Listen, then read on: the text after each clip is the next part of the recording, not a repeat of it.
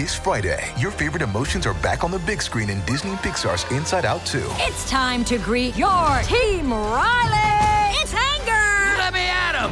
Fear! Safety checklist is complete! Disgust! Ew, ew! Sadness is in the house! Oh no.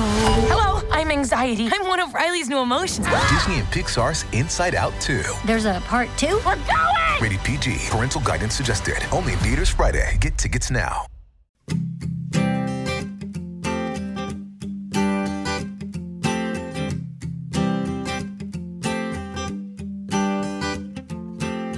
Welcome to the Successful Farming Podcast. I'm Jodi Henke. Transitioning from conventional tillage to no till has a lot of benefits, including rebuilding soil organic matter, better water absorption, and a healthier environment for soil microorganisms. But this doesn't happen overnight. Joining me on this podcast is Jim Hoorman. He's a former soil health specialist with the Natural Resources Conservation Service and now serves as a private soil health consultant in Ohio. Jim, getting your soil rejuvenated with no till is a three to five year transition. So, where do you even start? It really depends on your starting point. So, if you've been doing no till for a couple years, but uh, maybe not using the cover crops, probably the first big step is to improve that soil compaction. You got to get that your soil structure back. And so probably the first step is just getting a multi-species cover crop out there. Really works well after wheat because you have a long growing season, you get a lot of roots. And so you got to get the soil compaction, get that soil functioning, get the microbes revved up, and uh, that's real important by having those live roots out there. And then you'll start to get your nitrogen dynamics to work out. So you know, if you really want to do it in the shortest amount of time, put multi-species cover crops out, and then uh, in most cases add some manure because uh, you got to get a little extra nitrogen back into that system. So uh, those are kind of the first steps to getting started. How do you know when it's starting to work? What do you look for? Well, probably the first thing is is when you look at the benefits of the transition, you're going to see that the water's starting to infiltrate. That's going to help you with your nitrogen. You'll see that you'll have better water holding capacity. Everything will plant better. You'll start to see earthworms. That's a really good sign that your soil health has improved. When you start seeing the bugs out there, the insects and things like that, uh, you'll know that you're improving. But uh, that can take a little while. Uh, it just depends on how long and, and how poor your soil is. In most cases, we're really promoting. Guys are starting to cut back a little on uh, on a lot of their pesticides, the fungicides, the insecticides, uh, and things like that to really improve your soil health. What are some things you should be monitoring in the meantime? Should you do some testing before you even start, just to see where you are? Yeah, absolutely. You, you want to take some soil tests, and I like to take some soil health tests. I, I really like the uh, Haney test uh, out of, you know, like Ward Lab. You might want to even do a couple of the uh, microbial tests, the PFL test, and uh, a few of those things that'll give you a kind of a guide to where you're starting. You know, you don't have to do those every year, but you know, every two, three years, just like you would a normal soil test, you can look at that and you'll be able to see the transition by the changes in those tests. And those tests will help to tell you what you need to do to make that system better. We want to get the microbes in balance. We've got too much bacteria and we want to get more fungus in our soil. And so when you have compacted soils, your microbial levels are going to dominate and so you want to get the fungus back in there and you got to have live crops to get the fungus back. So that just takes a little while to do that. In the years that you're working on getting the soil back in shape are there any cash crops that you can put out there? Probably the best thing to do is start with wheat if at all possible because that will just uh, really jumpstart it. Even better is if you had a hay or uh, a hay crop that's been uh, three to four years in hay. Now you've got a perennial crop out there. You're going to have the microbes. Wherever you have a live root, you have a thousand to two thousand times more microbes. Each one of those microbes is a soluble bag of fertilizer. So it's very important that do as much as you can to get as many cover crops and have something living and growing on that soil year round, and that will restore your soil function. A key thing is the nitrogen dynamic. We're losing with our soil compaction 40 to 60% of our nitrogen. With leaching on a sandy soil, you lose 20 to 40 and then volatilization can be you know five to fifty percent losses. So when when you look at our soils, at least here in Ohio, we had probably on average six percent organic matter we've lost at least 40 to 60 percent, sometimes more than that. It's not uncommon to have 2 percent organic matter, okay? Well, there's a thousand pounds of nitrogen for every 1 percent organic matter. We've lost 4,000 pounds of nitrogen out of our soil. So if you're adding a cover crop like cereal rye, you're going to add like a tenth to a tenth and a half percent organic matter to that soil each year you have to add an additional 100 to 150 pounds of nitrogen. Now, you don't have to put that all on as fertilizer. That's expensive, but you can grow it. Put in, you know, some clovers, some legumes, things like that, and once you get to the compaction and you start to get your soil so that it's not losing so much nitrogen, you'll actually start to get ahead of the ball game, and so that you don't have to uh, put that all on as fertilizer. And then if, if you have manure, manure just makes all the cover crops grow more. You just get twice the biomass whenever you put on manure. So manure is a natural one, or if you're grazing, if you have livestock and you can graze these cover crops, now you got a way to pay off the cover crops, and it just improves the soil that way. So so there's a lot of things going on that are all kind of helping each other, but you really can't cut a lot back on inputs until you get that soil fully functioning. No till can help you plant earlier, but probably not the same year you start the transition. When we come back, Jim will tell us why. Jim, how does the no till practice help soil warm up in the spring? When you first start out, your soil is cold and wet because of the compaction. When you're coming out of the winter, it takes 10 times more energy to warm up wet soils. And when you have compacted soils, a lot of times you have standing water and your soils is going to be cold and wet. And you also got some residue on the surface so the sun can't get down there. Well, once you get those cover crop roots and they break up that compacted layer, now you're going to allow some air to get into that soil and it's going to warm up. Now go out another year or two and all of a sudden now you're starting to get a little bit more residue. As that residue breaks down, what color does it turn? It turns black, and black absorbs the heat. And then as you go out even a little bit further, and when you start to really get the long term no till and cover crops, think about what happens in the middle of a compost pile where you have biological life, high microbial populations, and live roots. They give off heat and they're going to warm up your soil. So if you're cold and wet, I immediately know that you have a soil compaction problem and you're probably just getting started. As you transition, you should gradually be able to warm your soil and have less standing water and you'll know that you reached a good point is when your soils are warm and moist. That's a perfect place to plant corn, beans, or or any other crop that we're going to go. And that, that's when you'll start to see that your crops will really really thrive. So I really think it's kind of important that we talk about those things to understand that transition. We're bacteria dominated. Those bacteria are only about 20 to 30 percent efficient at keeping carbon in the soil.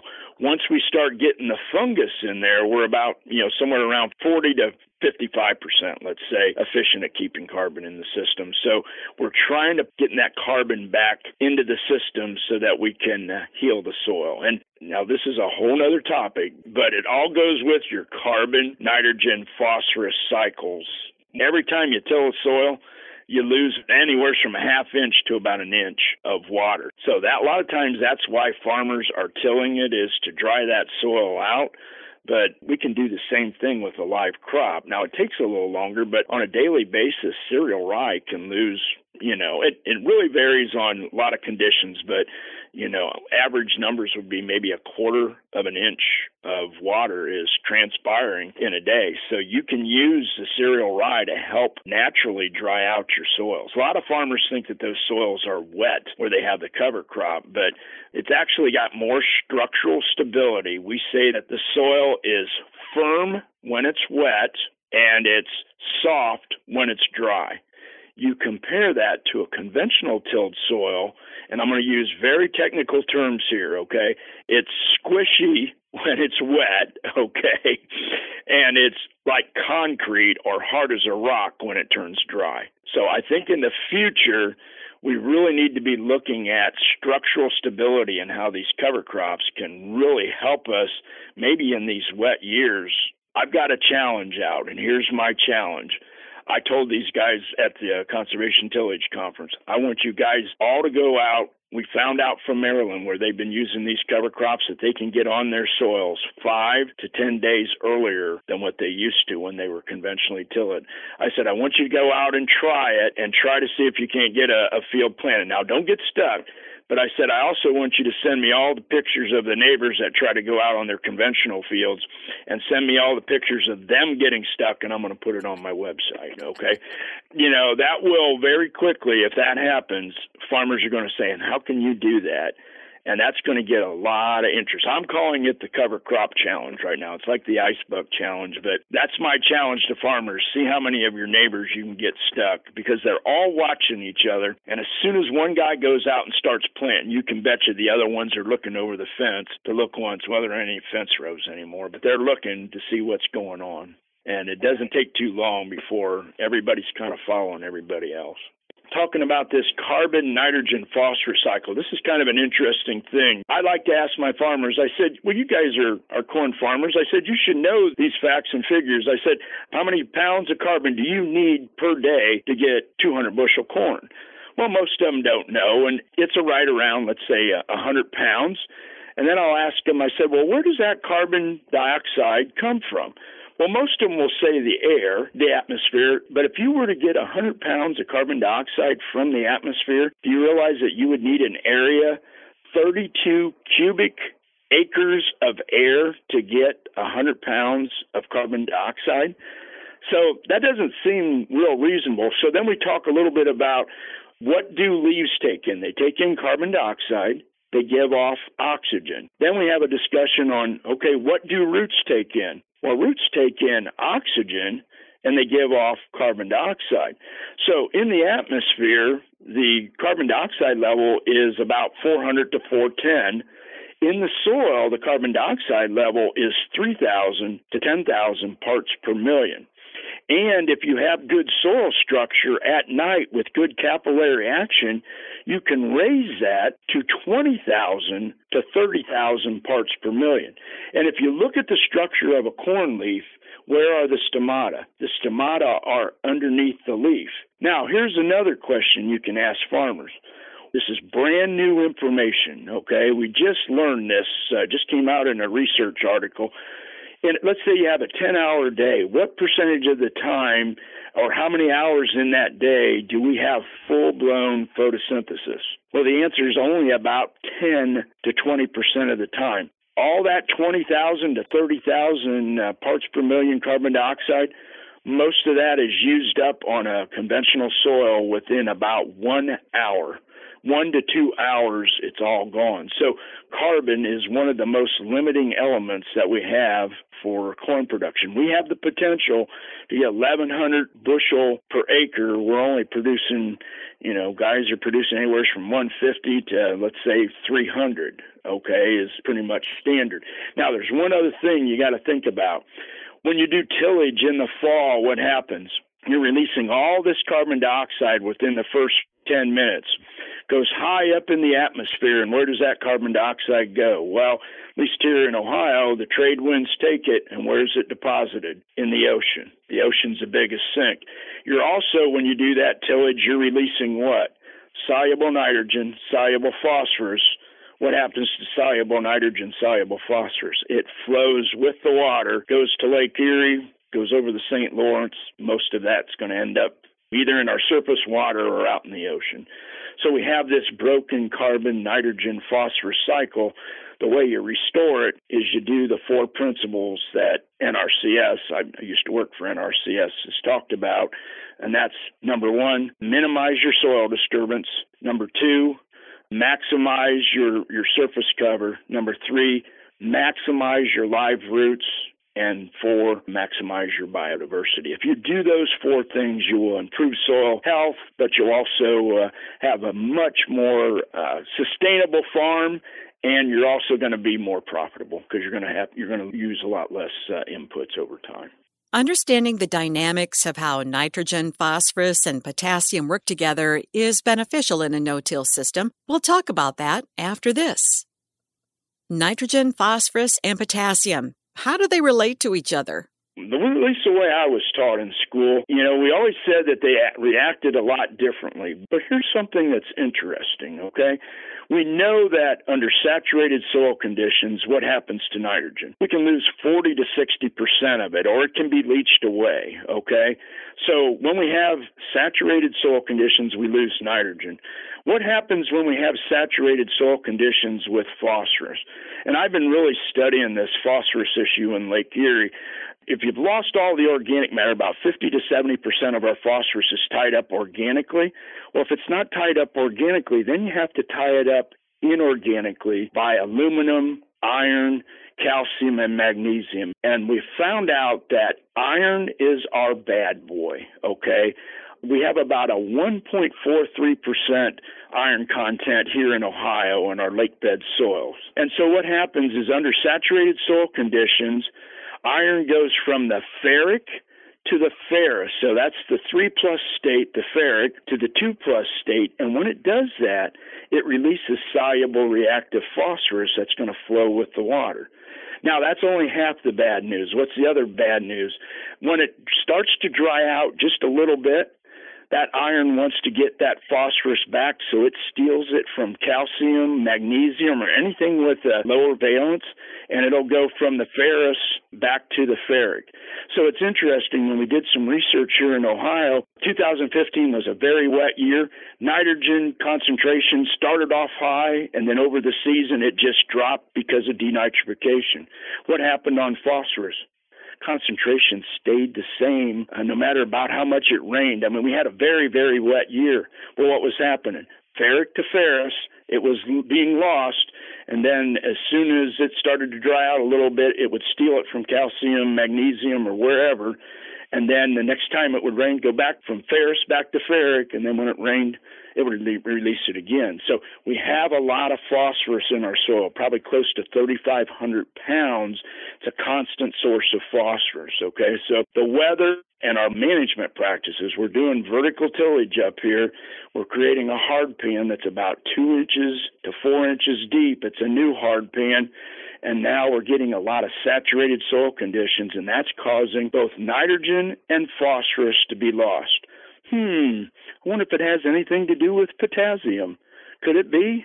Well, one of our professors, Dr. Uh, Steve Culman, was a little puzzled last year at our conservation tillage conference. He said, You know, we've been doing these potassium studies the last three years, and we take a potassium soil test.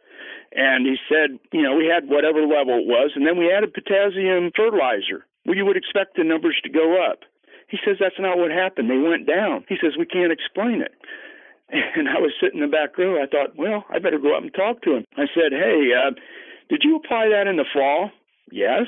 Did you use a vertical tillage to uh, incorporate that? Yes. Have we had three wet years? Well, Jim, you know that we've had three wet years. Guess what? It's called potassium induction. Under saturated soil conditions, the, the iron in the clay particles opens up and potassium is such a small ion it gets caught in that clay complex it's there yet but it's it's uh, held very very tightly and so I've been looking at soil tests. 2012 was a drought year, and uh, the potassium levels were like, let's say, 250 to 275. Three years later, in a very wet year, they took another soil test. What were the potassium levels? They were down to 100 to like 125 in the exact same fields that were just three years before. There's no way that we would have used that much potassium in that short period of time. The only way you're going to make that potassium available is is microbially, and you've got to aerate your soils. And unfortunately, a lot of our farming practices, especially with the vertical tillage, are causing us a lot of problems with uh, some of these environmental conditions and costing farmers money on their fertilizer. They're just not getting the efficiency on both nitrogen, phosphorus, and potassium.